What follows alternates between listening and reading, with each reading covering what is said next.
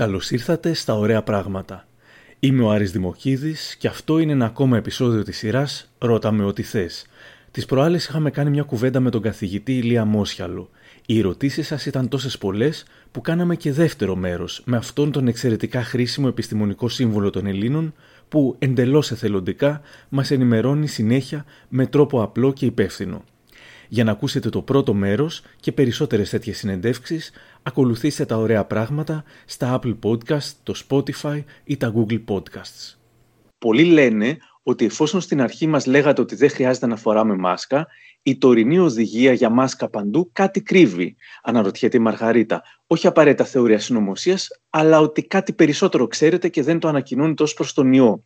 Πώς μπορεί να πιστεί να φοράει κάποιος μάσκα ο οποίος δίνει αυτό το επιχείρημα, ότι δηλαδή στην αρχή μας λέγατε ότι δεν μας προστατεύει καθόλου εμάς; Ναι, νομίζω είναι πολύ εύκολο ερώτημα να επισημάνω βέβαια ότι εγώ ε, ήμουν από τους πρώτους που έλεγα ότι θα πρέπει να προχωρήσουμε στα μέτρα προστασίας της δημόσιας υγείας, έντονα μέτρα προστασίας της δημόσιας υγείας, ήδη από τον Ιανουάριο θα θυμάστε, ε, και κυρίως mm. λόγω της σχέσης που έχω με την Κίνα, στην οποία έχω επισκεφθεί πάρα πολλές φορές και έχω συνεργαστεί με ερευνητικά Ινστιτούτα αλλά και τις κινέζικες αρχές εκεί, είχα καταλάβει από πάρα πολύ νωρίς το πόσο δύσκολη είναι αυτή η ασθένεια και πόσο επικίνδυνη για την υγεία μας και γι' αυτό είχα καλέσει κατά επανάληψη την ελληνική κυβέρνηση να αρχίσει να παίρνει τα μέτρα προστασίας της δημόσιας υγείας. Ε, δεν είχα πει ποτέ προσωπικά ότι δεν θα πρέπει να φοράμε μάσκα. Ε, είχα υποθεί από ειδικούς, αλλά γιατί είχε υποθεί από ειδικούς τότε; Είχε υποθεί μια περίοδο που όλοι ήμασταν στο σπίτι. Δηλαδή, όταν είσαι μέσα στο σπίτι ε, και δεν κυκλοφορείς και δεν υπάρχει μεγάλη κυκλοφορία έξω, ε, τότε η μάσκα δεν παίζει και κανένα πολύ σπουδαίο ρόλο.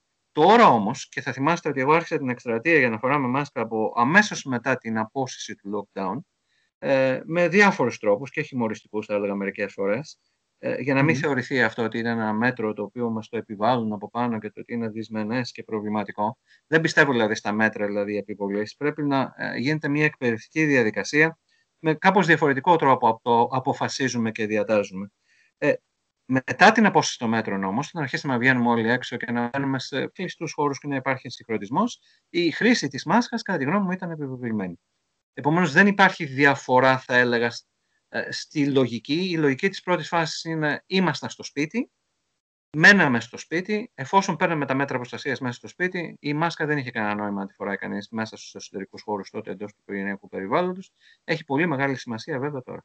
Εν τω μεταξύ, πάρα πολλές φορές στην, στην ενημέρωση εδώ στην Ελλάδα, ο κύριος Τσιόδρας τότε ε, στο lockdown έλεγε ότι σε αυτή τη φάση η μάσκα δεν χρειάζεται μπλα μπλα μπλα, στην επόμενη φάση θα μας βοηθήσει κλπ. Αυτό κάποιοι κάνανε ότι δεν το ακούγανε και απλά λέγανε ότι γίνανε κολοτούμπες και κλπ. Δεν, είναι έτσι, δεν είναι έτσι, ήταν θέμα φάσης και νομίζω ήμασταν σαφείς. Έτσι, έτσι. Η Πινελόπη αναρωτιέται, η μάσκα προστατεύει και από τους ιούς της γρήπης εκτός από τον κορονοϊό, επομένως δεν είναι απαραίτητο το εμβόλιο κατά της γρήπης; Ποια είναι η γνώμη σας; Ε, προφανώς και προστατεύει όχι μόνο η μάσκα, αλλά και όλα τα μέτρα δημόσιας υγείας κατά του κορονοϊού, δηλαδή ο φυσικός εξαιρισμός στους κλειστούς χώρους, η απόσταση την οποία κρατάμε, το να πλάνουμε τα χέρια μας συχνά, προφανώς μειώνει την επίπτωση της γρήπης. Και αυτό το είδαμε τους τελευταίους μήνες. Δηλαδή τα περιστατικά της γρήπης παγκοσμίως ε, έχουν μειωθεί δραματικά και έχουν μειωθεί δραματικά γιατί πήραμε τα μέτρα ενάντια στον κορονοϊό. Επομένως, είναι τα ίδια μέτρα δημόσιας υγείας τα οποία παίρνουμε για τον κορονοϊό, τα οποία έχουν και επίπτωση ε, στη γρήπη. Αυτό όμως δεν σημαίνει ότι δεν χρειάζεται το εμβόλιο. Το εμβόλιο πρέπει να γίνει για τις ομάδες τις πληθυσμιακές, για τις ομάδες των πολιτών, ε, τους οποίους κατατάσσουμε στις ομάδες υψηλού κινδύνου, ε, τους άνω των 60 θα έλεγα, θα έλεγα όσους έχουν υποκείμενα νοσήματα, Δηλαδή όσου έχουν κάνει μεταμόσχευση, όσοι πάσχουν από άσμα, από καρδιακιακά, όσοι είναι γενικά σε ανασοκαταστολή, όσοι πάσχουν από σαχαρό διαβήτη, υδρεπανοκυταρική ανεμία, χρόνια νευροπάθεια, κάποια νευρολογικά νοσήματα, οι έγκυες, οι λεχόνες, οι θυλάζουσες πρέπει να το κάνουν. Όσοι, έχουν, όσοι είναι παχύσαρκοι, πάλι, πάλι να το κάνουν. Όσοι είναι σε κλειστούς πληθυσμούς, φυλακές, στρατόπεδα, επιβάλλεται. Ε, και θα έλεγα τα παιδιά τα οποία παίρνουν ασπιρίνη. Υπάρχουν ειδικοί λόγοι εκεί και θα πρέπει οι γονείς να το συζητήσουν με τους παιδιάτρους, ειδικά τα παιδιά τα οποία κάνουν μακροχρόνια χρήση ασπιρίνης και αυτά θα πρέπει να εμβολιαστούν. Όχι όμως και στο σύνολο, κατά τη γνώμη μου, ε, και ε, των ε, υγειονομικών πρέπει επίσης να, να το κάνουν οι νοσηλευτές, οι γιατροί και όσοι δουλεύουν ε, στα νοσοκομεία της χώρας και στους υγειονομικούς χώρους. Εκεί είμαστε, δηλαδή στο ποιοι πρέπει να κάνουν το εμβόλιο για τη γρήπη, αλλά να πω το εξής. αν συνεχίσουμε να εφαρμόζουμε τα μέτρα κατά του κορονοϊού, η επίπτωση της γρήπης θα είναι μικρότερη το επόμενο διάστημα. Μια μητέρα, η Έλλη, δείχνει την σύγχυση που υπάρχει αυτή τη στιγμή σχετικά με τα εμβόλια για τα παιδιά. Ενώ η παιδίατρος λέει συνέστησε να κάνει η κόρη μου, η 11χρονη κόρη μου το εμβόλιο της γρήπης φέτος, ο παθολόγος συμβούλεψε να μην το κάνει. Καταλαβαίνω ότι μάλλον θα συμφωνούσατε με τον παθολόγο. Ναι, είναι σαφές με βάση αυτά που είπα ότι συμφωνώ με τον παθολόγο. Η Μαρία Γεωργιάδου ρωτά «Καλησπέρα, πόσο ασφαλές είναι να κάνουμε γυμναστική σε κλειστούς χώρους, λίγα άτομα, σε μεγάλη βέβαια αίθουσα, με τεχνητό εξαερισμό» Δεν θα προτιμούσαμε φυσικό εξαρισμό να γίνεται αν υπάρχουν οι αποστάσεις και κρατούνται, φορώνε μάσκα και κρατούν τους κανόνες υγιεινής, δηλαδή συχνό πλήσιμο των χεριών, τότε αυτό είναι σχετικά ασφαλές. Σχετικά. Ναι.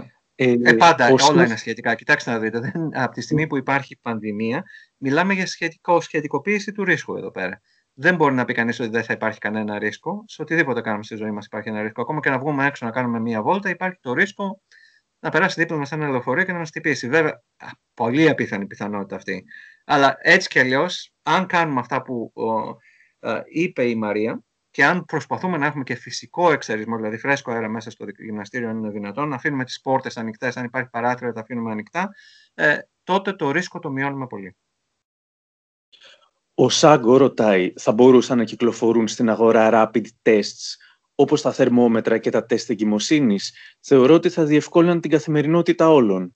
Σαφέστατα και μακάρι να τα είχαμε όλα αυτά και προς αυτή την κατεύθυνση κινούνται ε, πάρα πολλές εταιρείες τεχνολογικές ε, σε πολλές χώρες του κόσμου για να βγάλουν τα rapid test. Δεν θα είναι τόσο ε, rapid όπως είναι οι θερμομέτρες που μιλάμε τώρα για δευτερόλεπτα που παίρνει τις αποτελέσματα. Υπάρχουν ήδη κάποια rapid test τα οποία είναι πιο αξιόπιστα θα έλεγε κανείς όταν, όταν είμαστε συμπτωματικοί. Αυτά κάνανε και στον πρόεδρο Τραμπ και στο επιτελείο του, γιατί εκεί χάσανε λίγο την κατάσταση τους. Τα κάνανε καθημερινά αυτά τα rapid test. Αυτά τα rapid test έχουν μεγάλη, είναι αναξιόπιστα, θα έλεγα, πολύ, πριν αρχίσουν να εμφανίζουν τα συστόματα ε, και ξέρουμε ότι η νόσος ε, μεταδίδεται και δύο-τρεις μέρες πριν αρχίσουν να εμφανίζονται τα συμπτώματα, δηλαδή όταν είσαι προσυμπτωματικός. Επομένως, ε, θα βγουν ραπιτές στο επόμενο διάστημα, το θέμα είναι η σχετική τους αξιοπιστία, ποια θα είναι αυτή και σε ποια φάση της επόασης της νόσου θα είναι πιο αξιόπιστα. Μια ερώτηση από τον Μέκος. Ποια είναι η θέση σας για το διαχωρισμό εκκλησίας-κράτους ποιος είναι και ποιος θα πρέπει να είναι ο ρόλος της Εκκλησίας σε ζητήματα δημόσιας υγείας και επίσης γιατί δεν λέμε ξεκάθαρα ότι κολλάει ο ιός και στην Εκκλησία; Λοιπόν, να σας πω την δική μου ξεκάθαρη θέση. Έχω πει κατά επανάληψη ότι τα μέτρα δημόσιας, προστασίας της δημόσιας υγείας πρέπει να εφαρμόζονται οριζόντια. Και οριζόντια σημαίνει ότι όπου υπάρχουν κλειστοί χώροι, όποια και να είναι αυτή η κλειστή χώρη, τα μέτρα πρέπει να εφαρμόζονται. Δηλαδή, μέσα της Εκκλησία φυσική απόσταση, κρατάμε τις αποστάσεις, δεν πρέπει να είναι υπερπλήρε οι εκκλησίε. Πρέπει να φοράνε όλη μάσκα μέσα στην εκκλησία και να τηρούνται οι κανόνες υγιεινής και εξ, εξαρισμού με φυσικό αέρα, δηλαδή παράθυρα ανοιχτά, πόρτες ανοιχτές. Ιδανικά τις περιόδους που είχαμε καλύτερο καιρό θα μπορούσαν να γίνονται και οι λειτουργίες σε εξωτερικό χώρο, κάτι το οποίο δεν επιδιώχθηκε στην Ελλάδα, επιδιώχθηκε σε άλλες χώρες. Δεν είναι όμως μόνο αυτό, είναι και το θέμα της θείας κοινωνίας και εκεί έχω πει ότι θα μπορούσε να γίνεται με διαφορετικό τρόπο δηλαδή να βρούμε τρόπους θεία κοινωνίας, όπως έγινε και στην Αρχιεπισκοπή της Βόρειας Αμερικής και σε πολλές άλλες ορθόδοξες εκκλησίες, έτσι ώστε να συνεχιστεί η θεία κοινωνία, αλλά χωρίς να γίνεται με τον τρόπο που γίνεται σήμερα. Δηλαδή, μπορεί να δίνονται διαφορετικά κουταλάκια, παραδείγματος χάρη, να τηρούνται οι κανόνες φυσικής απόστασης πάλι με κάποιο τρόπο όταν τελείται αυτό το μυστήριο. Τώρα, από εκεί και πέρα, από εκεί και πέρα το θέμα του διαχωρισμού εκκλησίας-κράτους είναι πολύ ευρύτερο. Ε, δεν είναι κάτι που κατά τη γνώμη μου μπορεί να γίνει εδώ και τώρα, όταν είναι μια διαδικασία η οποία έχει κρατήσει πολλές δεκαετίες α, στη χώρα μας, δηλαδή υπάρχει ενσωμάτωση της Εκκλησίας στο κράτος και του κράτους της Εκκλησίας, δεν έχει επιδιωχθεί με σταθερό τρόπο θα έλεγα από καμία ελληνική κυβέρνηση, ε, από και από καμία πρόσφατη ελληνική κυβέρνηση θα έλεγα. Αυτό το οποίο θα πρέπει να γίνει κατά τη γνώμη μου είναι για να κάνεις ένα διαχωρισμό, εγώ προσωπικά να πω ότι είμαι υπέρ, για να κάνεις ένα διαχωρισμό, θα πρέπει να το κάνεις αν αυτό είναι αποδεκτό από τη μεγάλη πλειοψηφία των Ελλήνων, οι οποίοι αυτή την περίοδο, γενικότερα τα τελευταία χρόνια, δηλώνουν, παρότι δεν πηγαίνουν στην Εκκλησία, αλλά δηλώνουν ε, θρησκευόμενοι. Επομένως, είναι απέτηση της μεγάλης πλειοψηφίας του ελληνικού λαού να γίνει αυτό; Πρώτο ερώτημα. Αν η απάντηση είναι ναι, τότε θα πρέπει να γίνει με έναν τρόπο ε, θα έλεγα που θα ενσωματώνει διάφορες αντιλήψεις το τι σημαίνει αυτός ο διαχωρισμός. Δηλαδή διαχωρισμός σε θέματα εκπαιδευτικά, διαχωρισμός σε θέματα οργανωτικά, διαχωρισμός σε θέματα περιουσίας και οικονομικής διαχείρισης. Υπάρχουν πολλοί τύποι διαχωρισμών. Δεν είναι μια εύκολη συζήτηση. Είναι μια συζήτηση η οποία θα πρέπει να γίνει ανοιχτά, πάλι με απόλυτη διαφάνεια, με τη συμμετοχή όλων των φορέων που έχουν σχέση με την εμπλοκή κράτους εκκλησίας. Να επισημάνω ότι δεν είμαστε η μόνη χώρα όπου δεν υπάρχει διαχωρισμός. Στη Μεγάλη Βρετανία, στην οποία ζω, η Εκκλησία εκπροσωπείται και στην, στις κοινοβουλευτικές διαδικασίες, δηλαδή έχει εκπροσώπους στη Βουλή των Λόρδων, θεσμικά. Ε, και σε πολλές άλλες χώρες ισχύει ε, ε, ο, ο μη διαχωρισμός κράτους εκκλησίας. Δεν είμαστε δηλαδή ένα έθνος ανάδελφο, να έλεγα, στη συγκεκριμένη περίπτωση. Επομένως, με πολύ μεγάλη προσοχή, διάλογο, σεβασμό στις διαδικασίες που είχαμε μέχρι τώρα, να ανοίξει αυτή η υπόθεση. Δεν θα είναι μια υπόθεση όμως, κατά τη γνώμη μου, του εδώ και τώρα. Από εκεί και πέρα όμως, ε, κατά τη γνώμη μου πάλι, ο, ο ρόλος της Εκκλησίας ε, θα πρέπει να διευρυνθεί. Η Εκκλησία θα πρέπει να παίξει πολύ μεγαλύτερο ρόλο όσον αφορά την παροχή των κοινωνικών υπηρεσιών, όχι μόνο με τη μορφή των συσιτίων. Ε, μπορεί να παίξει πολύ μεγάλο ρόλο στον τομέα της κοινωνικής πρόνοιας και στον τομέα της υγείας. Είναι ένας τομέας που άλλες εκκλησίες, και ορθόδοξες και μη ορθόδοξε, ε, σε επίπεδο Ευρώπης, ε, παίζουν πολύ μεγάλο ρόλο για την ανακούφιση ατόμων από τα χαμηλότερα κοινωνικο-οικονομικά στρώματα, όσους βρίσκονται κυρίως στο περιθώριο της κοινωνίας, που αφορούν όχι μόνο Έλληνες πολίτες, αλλά και μετανάστες, είτε νόμιμους είτε παράνομους. Δεν μου αρέσει η λέξη παράνομου, αλλά το βάζω έτσι γιατί έτσι έχει επικρατήσει. Η μητέρα μου έχει άνοια, λέει ο EA της. Μετά το lockdown χειροτέρευσε απίστευτα. Πριν το lockdown πήγαινε μόνη της στο φούρνο και στη λαϊκή. Τώρα δεν μπορεί να βγει ούτε έξω από την πόρτα. Έχει τελειώσει. Οι μήνες του lockdown την επηρέασαν απίστευτα. Έχετε σκεφτεί πόσοι ηλικιωμένοι αντί να σωθούν έχουν χειροτερέψει τελικά; Απόλυτα και θα μπορούσα να σας πω επειδή εγώ είμαι σε σχεδόν συνεχές lockdown από τις 12 Μαρτίου, ε, η σύζυγός μου από 20 Φεβρουαρίου. Και είμαστε ακόμα στο lockdown. Και γιατί είμαστε lockdown, γιατί η σύζυγός μου είναι μεταμοσχευμένη, ανήκει στις ομάδες υψηλού κινδύνου. Και επειδή η ίδια πρέπει να είναι σε συνεχή απομόνωση, ε, λόγω του ότι ο κίνδυνος να κολλήσει κορονοϊό και να έχει ε, πολλές επιλογέ αν κολλήσει, είναι πολύ μεγάλος, τότε πρέπει και εγώ να προσέχω πάρα πολύ να μην κολλήσω εγώ και να μην το μεταφέρω. Επομένως, θα σας πω λίγο την προσωπική μου ιστορία για να δείτε ότι δεν μιλάω έτσι αφιψηλού και κάνω μάθημα σε όσους υποφέρουν λόγω της πανδημίας και όσους έχουν υποφέρει λόγω του lockdown. Ε, στο διάστημα αυτό περίπου 7-7,5 μήνες, ε, με εξαίρεση 10 μέρες που μπορέσουμε να πάμε ε, πάλι απομονωμένοι πάλι σε ένα μικρό σπίτι που βγήκαμε εκτός Λονδίνου, ε, βγήκαμε από το σπίτι μας 11 φορές για να πάμε στο νοσοκομείο, για λόγους υγείας δηλαδή. Αυτό ήταν όλο. Και το λέω αυτό για να α, καταλάβουν οι ακροατές ότι δεν κάνω μαθήματα σε ανθρώπους που υποφέρουν. Ξέρω πολύ καλά το πόσο δύσκολο είναι να είναι κανείς μέσα, συνεχώς μέσα, σε ένα διαμέρισμα που εμείς δεν έχουμε ούτε μπαλκόνια εδώ, γιατί στην Αγγλία μάλλον θα ξέρετε δεν έχουν μπαλκόνια τα περισσότερα mm. σπίτια όπως είναι στην Ελλάδα. Μπορεί να βγεις δηλαδή να πάρεις και λίγο αέρας στο μπαλκόνι και δεν έχουμε ούτε κήπο. Ε, επομένως, Κατανοώ το πόσο δύσκολο μπορεί να είναι για τους ηλικιωμένους. Ε, τόνισα όμως ότι δεν είχαμε μήνες lockdown στην Ελλάδα, είχαμε κάτι λιγότερο από δύο μήνες, ε, περίπου 6 με 7 εβδομάδες, το οποίο ήταν μια πολύ δύσκολη περίοδο για τους ηλικιωμένους. Δεν ήταν όμως πολύ δύσκολη περίοδος για τους ηλικιωμένους μόνο, ήταν πολύ δύσκολη περίοδος και για αυτούς που λέμε που έμειναν πίσω γενικά. Δηλαδή ασθενείς που πάσχαν από νοσήματα και δεν μπορούσαν να έχουν πρόσβαση στο σύστημα υγείας, γιατί το σύστημα υγείας έδωσε έμφαση κυρίως στην νόσο του κορονοϊού. Γι' αυτό, γι αυτό μερικές μέρες μετά την επιβολή του lockdown, δηλαδή δέκα μέρες ακριβώς μετά την επιβολή του lockdown, είχα άρθρο στην εφημερίδα στα νέα, στο οποίο είχα επιχειρηματολογήσει για την γρήγορη άρση του lockdown. Δηλαδή, mm. Γιατί είχα επιχειρηματολογήσει γι' αυτό. Ενώ όλη η επιστημονική έρευνα έλεγε ότι πρέπει να μείνει τουλάχιστον το lockdown 10 με 12 εβδομάδες. Αυτά γράφανε τα άρθρα στο, που δημοσιεύτηκαν στο περιοδικό Lancet. Η δική μου γνώμη είναι ότι αν ξεκινούσαμε νωρίτερα, όχι αργότερο όπως κάνουν διάφορες χώρες, δεν θα χρειαζόταν να το κρατήσουμε νωρίς, γιατί θα είχαμε πολύ μεγάλη συμπίωση, συμπίωση του ιού στη χώρα μας. Και γι' αυτό 10 μέρες αμέσως μετά είπα ας σκεφτούμε πώς μπορούμε να το βγάλουμε νωρίς. Και γι' αυτό έκτοτε τονίζω συνέχεια ότι σε καμία περίπτωση δεν θα πρέπει να πάμε σε δεύτερο lockdown. Ε, δηλαδή να υπάρχουν αυτοί οι περιορισμοί που υπήρχαν την πρώτη φάση, ακριβώς για να προστατεύσουμε τους ηλικιωμένους και τις ευπαθείς ομάδες που χρειάζονται να έχουν ε, συχνότερη χρήση του συστήματος υγείας και των υπηρεσιών υγείας. Αλλά για να γίνει όμως αυτό, θα πρέπει πολιτεία και πολίτες με συντονισμένες ενέργειες να μειώσουμε την κυκλοφορία του ιού στη χώρα μας. Δηλαδή, να τηρήσουμε τα μέτρα προστασίας της δημόσιας υγείας οι πολίτες, αλλά και η πολιτεία να διευκολύνει τους πολίτες να τα τηρήσουν. Δηλαδή, τι σημαίνει αυτό; Περισσότερα δρομολόγια. Σημαίνει περισσότερο να δουλεύουν με τηλεργασία. Σημαίνει όσοι ανήκουν στις ευπαθείς ομάδες δουλεύουν από το σπίτι, δεν εκτίθενται. Η Ειρήνη λέει, αν μου πει άλλος ένας ότι ο κορονοϊός δεν υπάρχει, θα τσιρίξω. Εσείς πώς αντέχετε την τόση βλακεία που κυκλοφορεί εκεί έξω και εγώ θα συμπληρώσω και την αντιμετωπίζετε και με χιούμορ πολλές φορές; Σας είπα ότι στον τομέα της δημόσιας υγείας χρειάζεται πολύ μεγάλη υπομονή. Ε, είναι μαραθώνιος, δεν είναι σπρίντερ.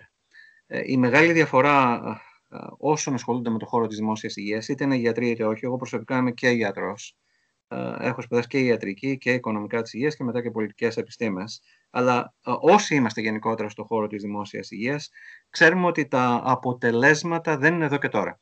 Ε, δεν είναι όταν είσαι ένας πολύ καλός χειρουργός που θα κάνεις μια επέμβαση και μετά από τρει-τέσσερι ώρες θα δεις αμέσως τα αποτελέσματα. Ε, δηλαδή βλέπεις ότι ο ασθενής βγαίνει από το χειρουργείο, είναι καλά, αναρώνει μέσα σε 4-5 μέρες. Εμείς έχουμε μάθει ότι είναι ένας αγώνας μεγάλης διάρκειας. Χρειάζεται πολύ μεγάλη υπομονή και ειδικά όταν υπάρχει μια πανδημία, την οποία δεν μπορείς να αντιμετωπίσεις γιατί δεν έχεις ακόμα φάρμακα και δεν έχεις ακόμα εμβόλια.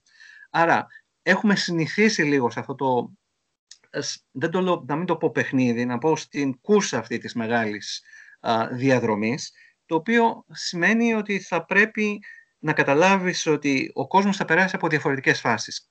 Στην αρχή θα πει, μα τι είναι αυτό τώρα, υπάρχει, ε, μήπως μας λένε ψέματα. Μετά αρχίζει και βλέπει το τι γίνεται σε γειτονικές χώρες. Δηλαδή, ευτυχώς εμείς είδαμε τι, τι γινόταν στην Ιταλία. Βλέπατε τι γινόταν στη Βόρεια Ιταλία. Βλέπαμε τις σκηνές από την Κίνα. Πέφτανε μέσα στα σούπερ μάρκετ. Ε, όσοι είχαν κολλήσει κορονοϊό. Ε, το ίδιο στην Ιταλία τι γινόταν στους οίκους ευγυρία και στα νοσοκομεία, γιατί εκεί είχαν και νοσοκομιακές λοιμώξεις. Και κάπως έτσι μάθαμε. Επειδή όμως λειτουργήσαμε γρήγορα, ε, και συμπιέστηκε ο κορονοϊός στη χώρα, μετά το Μάιο αρχίσαμε και λέγαμε μήπως τελικά δεν ήταν τίποτα. Και αυτό είναι το παράδοξο της πρόληψης. Δηλαδή, αν πετύχεις με αυτά τα οποία κάνεις, μετά αρχίσεις και αμφισβητείς. Και λες, μα δεν είδαμε και πολλούς θανάτους στη χώρα. Υπήρξε τελικά πρόβλημα, ή μήπως δεν υπήρξε. Γιατί σας τα λέω αυτά. Όταν ξέρεις ότι αυτή η πανδημία θα κρατήσει για μεγάλο χρονικό διάστημα και θα πάρει πάνω από χρόνο τελικά, δηλαδή ξεκινήσαμε από το Φεβρουάριο, Πιστεύω θα αρχίσουμε να βλέπουμε την αποκλιμάκωση από το καλοκαίρι και μετά έντονα, με την προπόθεση ότι θα έχουμε περισσότερα φάρμακα και τα εμβόλια. Τότε πρέπει να προετοιμάζεσαι γι' αυτό και ψυχολογικά, αλλά και επιστημονικά όσον αφορά στη διαχείριση αυτής της πανδημίας. Δεν είναι δηλαδή η προσέγγιση του εδώ και τώρα που έχουμε κυρίως ε, στην κλασική ιατρική, ιδιαίτερα στις χειρουργικές ειδικότητες. Είναι μια πιο επίπονη προσέγγιση ε, που θα πρέπει να πάρει υπόψη της όχι μόνο τα ιατρικά χαρακτηριστικά, θα πρέπει να πάρει υπόψη και τα ψυχολογικά χαρακτηριστικά και τις επιστήμες της συμπεριφοράς και ανθρωπολογικά χαρακτηριστικά και κοινωνιολογικά χαρακτηριστικά. Και επομένως, αν τα πάρεις όλα αυτά υπόψη σου, έχεις και μεγάλη, μεγάλη υπομονή. Η Κατερίνα ρωτάει, κολλάει τελικά ο ιός από τις επιφάνειες, έχει νόημα η απολύμανση προϊόντων από το σούπερ μάρκετ όταν μπαίνουν στο σπίτι, Αρχικά αυτό αν... θεωρούσε η επιστημονική κοινότητα ε, και θεωρήθηκε αυτό με βάση κάποιες μελέτες μετρώντας ε, το υλικό φορτίο σε πειραματικές συνθήκες όμως. Δηλαδή τι κάνανε; Ε, παίρνανε ένα κομμάτι χαρτί και ψεκάζανε ιό πάνω στο κομμάτι χαρτί. Παίρνανε ένα κομμάτι πλαστικό και ψεκάζανε ιό πάνω στο κομμάτι πλαστικό και μετά μετρούσαν το υλικό φορτίο. Και με βάση αυτό βλέπουν ότι ο ιός μπορεί να επιβιώσει, ξέρω εγώ, το χαρτί για μία μέρα, στο πλαστικό για 4-5 ημέρες.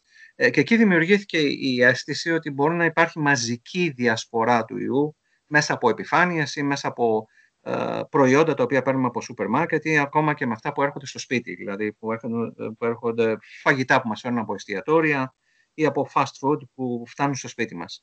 Ε, γνωρίζουμε όμως τώρα ότι άλλο οι πειραματικές συνθήκες και άλλο το υλικό φορτίο που πραγματικά υπάρχει σε αυτές τις επιφάνειες το οποίο είναι πολύ λιγότερο από αυτό το οποίο υπάρχει στις πραγματικέ συνθήκες. Δεν σημαίνει ότι δεν υπάρχει. δεν αποκλείεται η πιθανότητα να κολλήσεις από μία επιφάνεια. Γι' αυτό λέω ότι χρειάζεται συνεχής προσοχή να πηγαίνουμε τα χέρια μας. Εγώ ε, δεν θα τα απολύμανα, δεν απολυμμένω τα τρόφιμα πλέον και σας είπα ότι συζώ με. Ε, ε, η σύζυγός μου είναι άτομος σε νοσοκαταστολή λόγω μεταμόσχευσης. Δηλαδή δεν χρησιμοποιούμε απολυμαντικά για να πλύνουμε τα τρόφιμα. Απλώς στο νεροχύτη τα σαπουνίζω. Αυτό το κάνω, ναι. Θα έλεγα ότι α, όσοι έχουν άτομα στις οικογένειές τους που ανήκουν στις ευάλωτες ομάδες θα έπρεπε να το κάνουν αυτό. Όσοι θέλουν να πάρουν λίγο μέτρα περισσότερης προστασίας θα μπορούσαν να κάνουν το ίδιο. Κύριε Αλλά καθηγητά... δεν είναι ο βασικός τρόπος μετάδοσης αυτός. Μάλιστα. Κύριε καθηγητά, ρωτάει η Ασπασία, πόσο ευάλωτη είναι η ανθρωπότητα σε τέτοιες απειλές, πιστεύετε ότι μπορούμε να ανταπεξέλθουμε, πιστεύετε σε κάποια ανώτερη δύναμη, π.χ. Θεός, Βούδας κτλ.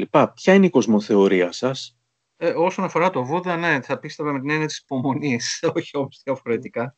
Ε, με αυτή την έννοια ίσως να, να έδινα μια τέτοια διάσταση. Α, αλλά σίγουρα η ανθρωπότητα είναι ευάλωτη σε αυτές τις απειλές και θα είναι ακόμα πιο ευάλωτη στο μέλλον. Και γιατί το λέω αυτό; Γιατί αυτό που βλέπουμε στις αναπτυσσόμενες χώρες ε, υπάρχει μια πολύ μεγάλη και ραγδαία αύξηση του πληθυσμού. Ε, θα δούμε μια μεγάλη αύξηση των μεγάλων πόλεων δηλαδή πόλεων που θα έχουν πάνω από 10 εκατομμύρια κατοίκους. Αυτό το δούμε και στην Αιθιοπία, θα το δούμε και στην Ιγυρία, δεν το βλέπουμε μόνο στην Κίνα και στην Ινδία. Η ανάπτυξη αυτών των πόλεων δεν γίνεται ε, προγραμματισμένη. Δηλαδή, οι συνθήκες υγιεινής που θα επικρατούν στις περιφέρειες κυρίως αυτών των πόλεων, ε, τα συστήματα αποχέτευσης και υγιεινής και συνολικότερα η επάρκεια των συστημάτων υγείας αυτών των μεγάλων πόλεων ε, δεν θα είναι αυτή που θα αποθαρρύνει την εμφάνιση νέων τοπικών επιδημιών και πανδημιών. Και με αυτή την έννοια αυτό το οποίο χρειάζεται να κάνουμε από εδώ και μπρος ε, είναι να ε, ενισχύουμε τις δυνατότητες των αναπτυσσόμενων χωρών να αναπτύξουν τα συστήματα υγιεινής, να έχουν μορφές προγραμματισμού έτσι ώστε όταν επεκτείνουν οι μεγάλες πόλεις να επεκτείνονται με ένα ορθολογικό τρόπο, όχι αναρχοτρόπο, και ταυτόχρονα να ενισχύονται τα συστήματα δημόσιας υγείας τους. Εδώ, επομένως, η ανθρωπότητα, οι, οι μεγάλες και ισχυρές χώρες θα πρέπει να σκεφτούν πάρα πολύ σοβαρά το πώς ενισχύουν τις αναπτυσσόμενες χώρες ε, οικονομικά, έτσι ώστε να μειωθούν και οι ανισότητες που υπάρχουν μεταξύ Βορρά και Νότου. Και αυτό δεν θα είναι μόνο ε, για την προστασία των κατοίκων των χωρών του Νότου, θα είναι και για την προστασία των κατοίκων των χωρών των βόρειων, του Βόρειου Ημισφαιρίου. Και μία ερώτηση από την πανδημιόπληκτη, αυτό το ψευδόνυμο διάλεξη. Μετά τον, μετά τον COVID-19 έχουν επικυροποιηθεί τα πρωτόκολλα του Παγκοσμίου Οργανισμού Υγείας ή έχει γίνει προσπάθεια σε επίπεδο κρατών να υπάρχουν ακόμα πιο γρήγορα και αποτελεσματικά αντανακλαστικά για την αποφυγή μιας νέας πανδημίας μελλοντικά; Και τι επιπτώσεις είχε πρακτικά η απόσυρση των ΗΠΑ από την χρηματοδότηση uh, του ΠΟΗ; Ας ξεκινήσουμε με το τελευταίο, όχι ακόμα μεγάλες, γιατί uh, άλλες χώρες uh, χρηματοδότησαν τον ΠΟΗ ε, με επάρκεια θα έλεγα, κάλεψαν το, το αρχικό κενό που άφησαν οι ΗΠΑ και πιστεύω αυτό θα είναι προσωρινό το κενό ε, των ΗΠΑ. Βέβαια, πολλά θα εξερθούν από τις εκλογές ε, τον επόμενο μήνα. Είναι πιθανό να επανέλθουν οι Ηνωμένες Πολιτείες στα πλαίσια του Παγκόσμιου Οργανισμού Υγείας. Είναι μια χώρα με τεράστια επιστημονική επάρκεια, ίσως τη μεγαλύτερη και με διαφορά στον πλανήτη και θα είναι πάρα πολύ χρήσιμο οι Ηνωμένες Πολιτείες να συνεχίσουν να συμμετέχουν όχι μόνο χρηματοδοτικά, αλλά κυρίως επιστημονικά στις διεργασίες του Παγκόσμιου Οργανισμού Υγείας. Τώρα από εκεί και πέρα, κατά τη γνώμη μου, ο Παγκόσμιος Οργανισμός Υγείας πρέπει να αλλάξει ριζικά. Είναι ένας οργανισμός ο οποίος παράγει αυτές, αυτά τα πρωτόκολλα και τις οδηγίες. Ε, είναι όμως ταυτόχρονα ένας πολύ πολιτικός οργανισμός. Πρέπει να γίνει λιγότερο πολιτικός οργανισμός και από εκεί και πέρα πρέπει να αυξηθεί η επιχειρησιακή του ικανότητα. Δηλαδή, η επιχειρησιακή δυνατότητα αυτού του οργανισμού είναι πάρα πολύ μικρή αυτή τη στιγμή και λόγω της μη επαρκούς χρηματοδότησής του. Άρα, αύξηση της χρηματοδότησής του λιγότερη πολιτικοποίηση και μεγαλύτερη επιστημονική προσέγγιση στη διοίκηση του Παγκόσμιου Οργανισμού Υγείας, δυνατότητα του Παγκόσμιου Οργανισμού Υγείας με μεγαλύτερη επιχειρησιακή δράση να βοηθά περισσότερες τι αναπτυσσόμενες χώρες. Δυστυχώς, ε, οι ηγεσίες των μεγάλων χωρών, δηλαδή των G20 και των G7, δεν έχουν κατορθώσει αυτή τη στιγμή να συνεννοηθούν. Υπάρχουν πολλά γεωπολιτικά προβλήματα τα οποία εμποδίζουν αυτές τις συνεννοήσεις. Οι κακές σχέσεις μεταξύ Αμερικής και Ρωσίας, οι κακέ σχέσεις της Ευρωπαϊκής Ένωσης με τη Ρωσία, οι κακές σχέσεις Κίνας και Ηνωμένων Πολιτειών. Ελπίζω ότι το επόμενο διάστημα θα υπάρχει μια εξομάλυση πολιτικής σε παγκόσμιο επίπεδο, που πιθανόν να επιτρέψει μεγαλύτερα περισσόρια συνεργασίας. Αυτό όμως το οποίο γίνεται, σε επίπεδο Ευρωπαϊκής Ένωσης είναι ενθαρρυντικό. Δηλαδή, ανακοινώθηκε ήδη ότι θα ενισχυθεί το Ευρωπαϊκό Κέντρο Πρόληψης και Χρονίων Νοσημάτων που βρίσκεται στην Σουηδία ενώ αυτός ο ευρωπαϊκός οργανισμός, θα επεκταθούν οι δραστηριότητες του και πιστεύω, ελπίζω να επεκταθούν οι επιχειρησιακές του δραστηριότητες. Επίσης, η πρόεδρος της Ευρωπαϊκής Ένωσης ανακοίνωσε ότι θα γίνει μια νέα ρυθμιστική αρχή σε επίπεδο Ευρωπαϊκής Ένωσης που θα έχει σχέση με την έρευνα και ανάπτυξη νέων φαρμάκων και εμβολίων όσον αφορά τα λοιμώδη, στα λοιμώδη νοσήματα. Αυτό είναι πάρα πολύ σημαντικό. Αυτό σημαίνει δηλαδή ότι θα υπάρχει επαρκής χρηματοδότηση από εδώ και μπρος στον τομέα αυτό και συντονισμός σε ευρωπαϊκό επίπεδο.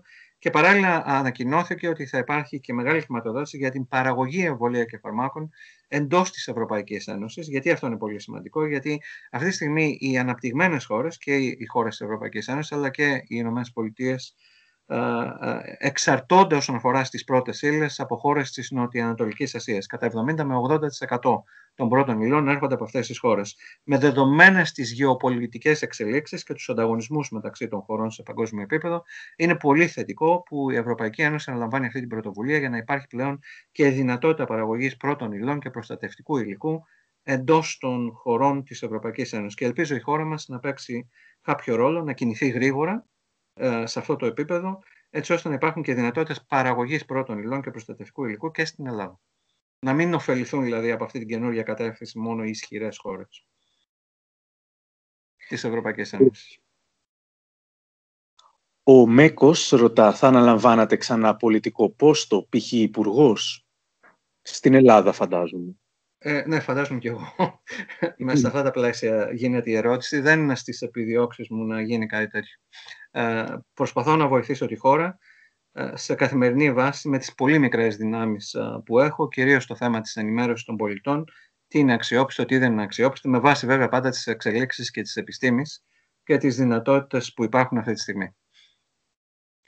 Αν πάντως με κάποιο μαγικό τρόπο ή περίεργο τρόπο γινόσασταν υπουργός Υγείας σήμερα της Ελλάδας, ποια θα ήταν τα τρία πρώτα πράγματα που θα κάνατε; Ε, ε, ε επαναλαμβάνω, δεν επειδή μου αυτή, θα μπορούσα να σας πω τι θα μπορούσα να πω στον, ε, σε έναν Υπουργό Υγείας που θα είχε φιλοδοξίες μεταρρύθμισης ή αλλαγών στο σύστημα υγείας και στο σύστημα δημόσιας υγείας.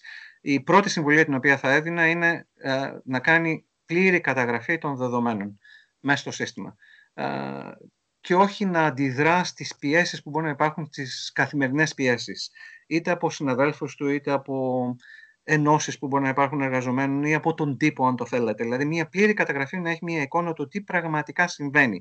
Τι πραγματικά συμβαίνει όσον αφορά στην πρόσβαση στις υπηρεσίες υγείας. Υπάρχουν ομάδες του πληθυσμού που δεν έχουν καλή πρόσβαση. Υπάρχουν ομάδες του πληθυσμού που πρέπει να βάλουν το χέρι στην τσέπη για να έχουν καλή πρόσβαση. Ποια είναι η αποτελεσματικότητα των υπηρεσιών υγείας στη χώρα μας; Υπάρχουν ε, μονάδες οι οποίες είναι πολύ αποτελεσματικές, μπορούμε να μάθουμε από αυτές, από την καλή λειτουργία δηλαδή ε, εξαιρετικών μονάδων μέσα στο σύστημα υγείας και αυτή η εμπειρία μπορεί να μεταφερθεί αλλού, δηλαδή τεκμηρίωση, καταγραφή δεδομένων. Ταυτόχρονα θα έλεγα να θα έλεγα σαν έναν Υπουργό Υγείας να κάνει πολλές συζητήσεις με ενώσεις ασθενών. Δηλαδή, μπορεί να μάθει κανά, πολλά κανείς αν μιλήσει με τους χρήστες των υπηρεσιών υγείας. Για ποιο λόγο έχουμε το σύστημα υγείας και τις υπηρεσίες δημόσιας υγείας; Το έχουμε για να εικονοποιούμε τα, τα προβλήματα των ασθενών. Αυτών που θέλουν να βρουν μία λύση στα προβλήματά τους. Ε, δεν ξέρω πολλούς υπουργούς υγείας οι οποίοι να ξεκίνησαν την πρώτη μέρα που μπήκαν στο γραφείο τους τη συνομιλία με τον ασθενή, δηλαδή αυτόν που πρέπει να χρησιμοποιήσει το σύστημα υγείας. Όχι να ξεκινήσουν τη συνομιλία με πολιτικούς άλλους, όχι να ξεκινήσουν τη συνομιλία με τους δημοσιογράφους και τα μέσα μαζικής ενημέρωσης, όχι να ξεκινήσουν συνομιλίες με τις ενώσεις των συνδικαλιστών μέσα στον χώρο της υγείας. Προφανώς και θα πρέπει να μιλήσουμε με τους γιατρούς και τους νοσηλευτές. Αυτό έλειπε. Α ξεκινήσουμε μια συζήτηση με αυτούς που λαμβάνουν τις υπηρεσίες για να καταλάβουν ποια είναι τα προβλήματά τους. Αυτό είναι το πρώτο. Καταγραφή ακούνε τα προβλήματα από αυτούς που έχουν τα προβλήματα. Δεύτερον είναι η ενίσχυση των υπηρεσιών δημόσιας υγείας. Ε, ξέρουμε ότι στη χώρα μας και το είδαμε και τώρα με την πανδημία ότι στην ουσία δεν είχαμε ένα σοβαρό σύστημα δημόσιας υγείας. Δεν αναφέρομαι στα νοσοκομεία, στα φάρμακα και στην πρωτοβάθμια φροντίδα υγείας. Αναφέρομαι στον όλο τομέα της προληπτικής ιατρικής. Δηλαδή, φαίνεται ότι ο κόσμος δεν είναι ενημερωμένος. Δεν ξέρει ποια εμβόλια πρέπει να κάνει. Δεν ξέρει πότε πρέπει να κάνει τα εμβόλια. Δεν ξέρει τι πρέπει να κάνει για να αποφύγει τη γρήπη. Δεν ξέρει τι πρέπει να κάνει για να αποφύγει τα λοιμώδη νοσήματα. Είμαστε μία από τις ελάχιστες χώρες σε επίπεδο Ευρωπαϊκής Ένωσης που δεν έχουμε οργανωμένα προγράμματα προσυμπτωματικού ελέγχου. για τον καρκίνο του τραχύλου της μήτρας και τον καρκίνο του μαστού, για τον καρκίνο του εντέρους στις ομάδες πληθυσμιακές που πρέπει να κάνουν ε, προληπτικές εξετάσεις, κολονοσκόπης δηλαδή και, και ακόμα και άλλες εξετάσεις που μπορεί να γίνουν, όχι όλοι, α, μετά από κάποια ηλικία. Αυτό κοστίζει κάθε χρόνο, χιλιάδες ζωές και κυρίως κοστίζει σε πολλές χιλιάδες ζωές, κατά τη γνώμη μου, στα χαμηλότερα κοινωνικο-οικονομικά στρώματα. Αυτοί που δεν είναι πολύ ενημερωμένοι ότι πρέπει να κάνουν αυτές τις προληπτικέ εξετάσει. Πιστεύω ότι οι, οι πολίτες της χώρας που ανήκουν στα ανώτερα κοινωνικο-οικονομικά στρώματα έχουν αυτή την εκπαίδευση, έχουν πρόσβαση στην ιδιωτική ιατρική, θα τους το πει κάποιος γιατρός τους, ένας γυναικολόγος ή ένας γαστρεντερολόγο, διαβάζουν και ενημερώνονται περισσότερο.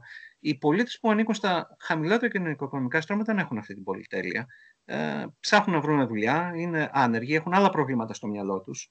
Και με αυτή την έννοια, εδώ είναι ο ρόλος της πολιτείας. Πώς δημιουργήσει ένα σύστημα προστασίας των ανθρώπων που δεν έχουν την πρόσβαση στις πληροφορίες για τα ζητήματα υγείας και στο σύστημα υγείας στον ιδιωτικό τομέα. Επομένως, ενίσχυση της δημόσιας υγείας, να κατανοούν όλοι τι πρέπει να κάνουν σε σχέση με τα εμβόλια και να υπάρχουν αυτά τα εμβόλια και να υπάρχουν προληπτικές εξετάσεις, ιδιαίτερα για τους μη έχοντες. Το τρίτο πράγμα το οποίο θα έκανα είναι ότι χρειαζόμαστε πλέον μία αναδιάταξη των υπηρεσιών υγείας. Δηλαδή, τα νοσοκομεία της χώρας ε, έχουν μία διάταξη προηγούμενων αιώνων, δηλαδή αν δείτε τα νοσοκομεία της Αττικής και τα περισσότερα έχουν γίνει πολλές δεκαετίες πριν, δεν αναρτοποκρίνονται στις σύγχρονες συνθήκες. Μπορεί να έπεσε το τείχος του Βερολίνου, το τείχος μεταξύ των δύο παιδών καλά κρατεί. Ε, ότι, ε, ναι, δηλαδή ο τείχος μεταξύ των δύο παιδών υπάρχει. Ε, γιατί το λέω αυτό, τα νοσοκομεία μας θα έπρεπε να συνεργάζονται. Ε, θα μπορούσαν να έχουν κοινές υπηρεσίες. Αυτό δεν σημαίνει ότι μειώνουμε τις δαπάνες. Αν έχεις ένα νοσοκομείο δίπλα στο άλλο, μπορεί να μοιράζονται τα διαγνωστικά τους κέντρα. Ε, όχι για να μειώσουν τη δαπάνη, για να απελευθερώσουν δαπάνες για να ρίξουν αυτά τα χρήματα αλλού, να βελτιώσουν υπηρεσίες αλλού μέσα στα νοσοκομεία.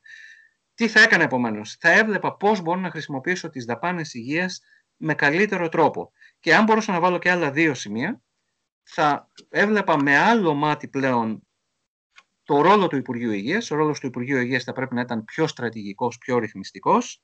Θα εύκανα τον ΕΟΠΗ, το οποίο είναι το ασφαλιστικό μας ταμείο, θεωρητικά ένα πραγματικό ασφαλιστικό ταμείο. Αυτή τη στιγμή αυτό το ταμείο απλώς πληρώνει υπηρεσίες στο δημόσιο και τον ιδιωτικό τομέα. Δεν θέτει τους κανόνες μέσα στο σύστημα υγείας. Ο ΕΟΠΗ έχει δισεκατομμύρια κάθε χρόνο. Θα έπρεπε να μπορεί να θέτει κανόνες στους δημόσιους και τους ιδιώτες προμηθευτές των υπηρεσιών υγείας, ποιοτικούς κανόνες. Και το τελευταίο το οποίο θα έκανα, ξέρω, απάντησα σε πέντε, όχι σε τρία, θα ήταν θα mm. βελτίωνα την εκπαίδευση του ιατρικού, νοσηλευτικού και διοικητικού προσωπικού. Κοιτάξτε, δηλαδή, το σύστημα υγείας είναι οι άνθρωποι του. Δεν είναι μόνο τα κτίρια, τα μηχανήματα, τα φάρμακα. Είναι κυρίως οι άνθρωποι. Αν έχεις καλύτερους γιατρούς, αν έχεις καλύτερους νοσηλευτές, αν έχεις καλύτερους διοικητικούς, τότε θα έχεις και ένα καλύτερο σύστημα υγείας. Επομένως, θα βελτίωνε την εκπαίδευση και τα κίνητρα για αυτούς τους ανθρώπους να έχουν μια αξιοπρεπή πορεία μέσα στο σύστημα υγείας. Και μία τελευταία ερώτηση από τον Κώστα. Κύριε Μόσιαλη, τι πιστεύετε πως θα γίνει το χειμώνα; Ε, τώρα μαντικές ε, ικανότητες δεν έχω και ξέρετε ότι έχω πει κατ' επανάληψη ότι όποιος προσπαθεί να κάνει προβλέψεις, έχετε δει για κάποια Ινστιτούτα κάνουν προβλέψεις ότι μέχρι την 1η Ιανουαρίου θα έχουμε 7.000 νεκρούς στην Ελλάδα, διεθνή Ινστιτούτα. Ε, και πολλοί mm. επιδίονται έτσι σε προβλέψεις. Εγώ πιστεύω ότι προβλέψεις πάνω από 2-3 εβδομάδε δεν μπορεί να κάνει κανείς με βάση τα δεδομένα τα οποία έχουμε τώρα. Τώρα, με βάση τα δεδομένα που έχουμε τώρα, αν συνεχίσουμε να τηρούμε με ευλαβικό τρόπο τα μέτρα, αν η πολιτεία ε, διευκολύνει τη ζωή των πολιτών περισσότερο, ιδιαίτερα στα μέσα μαζικής μεταφοράς, ενισχύσει την τηλεργασία, όσο το δυνατόν περισσότερο. Αν κάνουμε δηλαδή αυτά που πρέπει, πολιτεία, πολίτες, κατά τη γνώμη μου θα έπρεπε να υπάρχει και ε, ευρύτερη εμπλοκή πολιτικών και κοινωνικών φορέων στη διαχείριση του κορονοϊού. Ας πούμε δεν υπάρχει όμως αυτή πολιτεία και πολίτες, αν τηρήσουν αυτά τα οποία πρέπει να τηρηθούν τους επόμενους μήνες, αν το Δεκέμβριο μπούμε με ένα αριθμό κρουσμάτων που είναι ε, λιγότερο από τα χίλια θα έλεγα στη χώρα, καταγραφόμενων δηλαδή κρουσμάτων σε ημερήσια βάση, ε, πιστεύω ότι θα αντέξουμε. Ε, πιστεύουμε ότι θα αντέξουμε μεγάλη πίεση στο σύστημα υγείας. Αν μπούμε τώρα ε, τον επόμενο 1,5 μήνα και δούμε ότι έχουμε 2.500-3.000 κρούσματα τη μέρα, ε, τότε φαντάζομαι ότι και τα μέτρα θα αντικοποιηθούν. Εγώ δεν θα ήθελα να φτάσουμε ούτε σε τοπικά lockdown μαζικά, ούτε σε πανελλαδικό lockdown. Αυτά lockdowns γίνονται μία φορά στην αρχή για να προετοιμαστούν οι πολίτες, να εκπαιδευτούν οι πολίτες και η πολιτεία να προλάβει να κάνει αυτά τα οποία πρέπει να κάνει. Δεν πρέπει να επαναλαμβάνονται, γιατί όπως είπαμε πριν, οι επιπτώσεις στην οικονομία και οι επιπτώσεις στην υγεία των ευάλωτων είναι δυσανάλογα, δυσανάλογα μεγάλες. Αν επομένως πάμε με χαμηλότερο αριθμό κρουσμάτων και σας τον προσδιορίσα σε μεγαλύτερο από αυτό που έχουμε τώρα, τότε ναι. θα τα καταφέρουμε. Ε, να επισημάνω επίσης ότι οι δύσκολοι μήνες για την Ελλάδα, μάλλον από ό,τι φαίνεται θα είναι Δεκέμβριος, Ιανουάριος, Φεβρουάριος, όταν θα αρχίσουμε να μεταφέρουμε τις δραστηριότητές μας περισσότερο σε εσωτερικούς χώρους.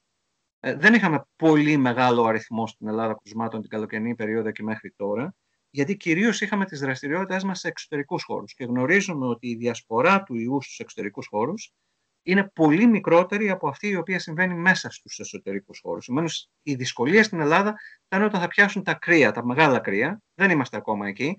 Γιατί όμως είμαστε διαφορετικοί από άλλες χώρες, Γιατί ο χειμώνας στι βόρειε χώρε, στι χώρε της Κεντρικής Ευρώπης και της Βόρειας Ευρώπης είναι μεγαλύτερος. Δηλαδή, εδώ έχουμε ήδη χειμώνα στην Αγγλία μέσα Οκτωβρίου και θα μας πάει έτσι μέχρι μέσα Μαρτίου. Εγώ πιστεύω ότι στην Ελλάδα η δυσκολία θα είναι τρεις μήνες. Επομένως, χρειάζεται υπομονή, χρειάζεται συντονισμός και αν αυτά γίνουν σωστά, πιστεύω θα υπάρχουν επιπτώσεις. Δεν ωραιοποιώ την κατάσταση. Θα υπάρχουν επιπτώσεις, αλλά θα μειώσουμε το ρίσκο σημαντικά. Κύριε καθηγητά, θέλω να σας ευχαριστήσω πάρα πολύ που είχατε την υπομονή ε, να απαντήσετε σε ό,τι σας ε, ρωτήσαμε. Και δεν αποκλείσαμε ερωτήσεις, να το πούμε και αυτό. Έτσι. Να είστε καλά. Και εσείς να είστε καλά. Για να ακούσετε το πρώτο μέρος της συνέντευξης με τον Ηλία Μόσιαλο και περισσότερες τέτοιες συνεντεύξεις, ακολουθήστε τα ωραία πράγματα στα Apple Podcasts, το Spotify ή τα Google Podcasts.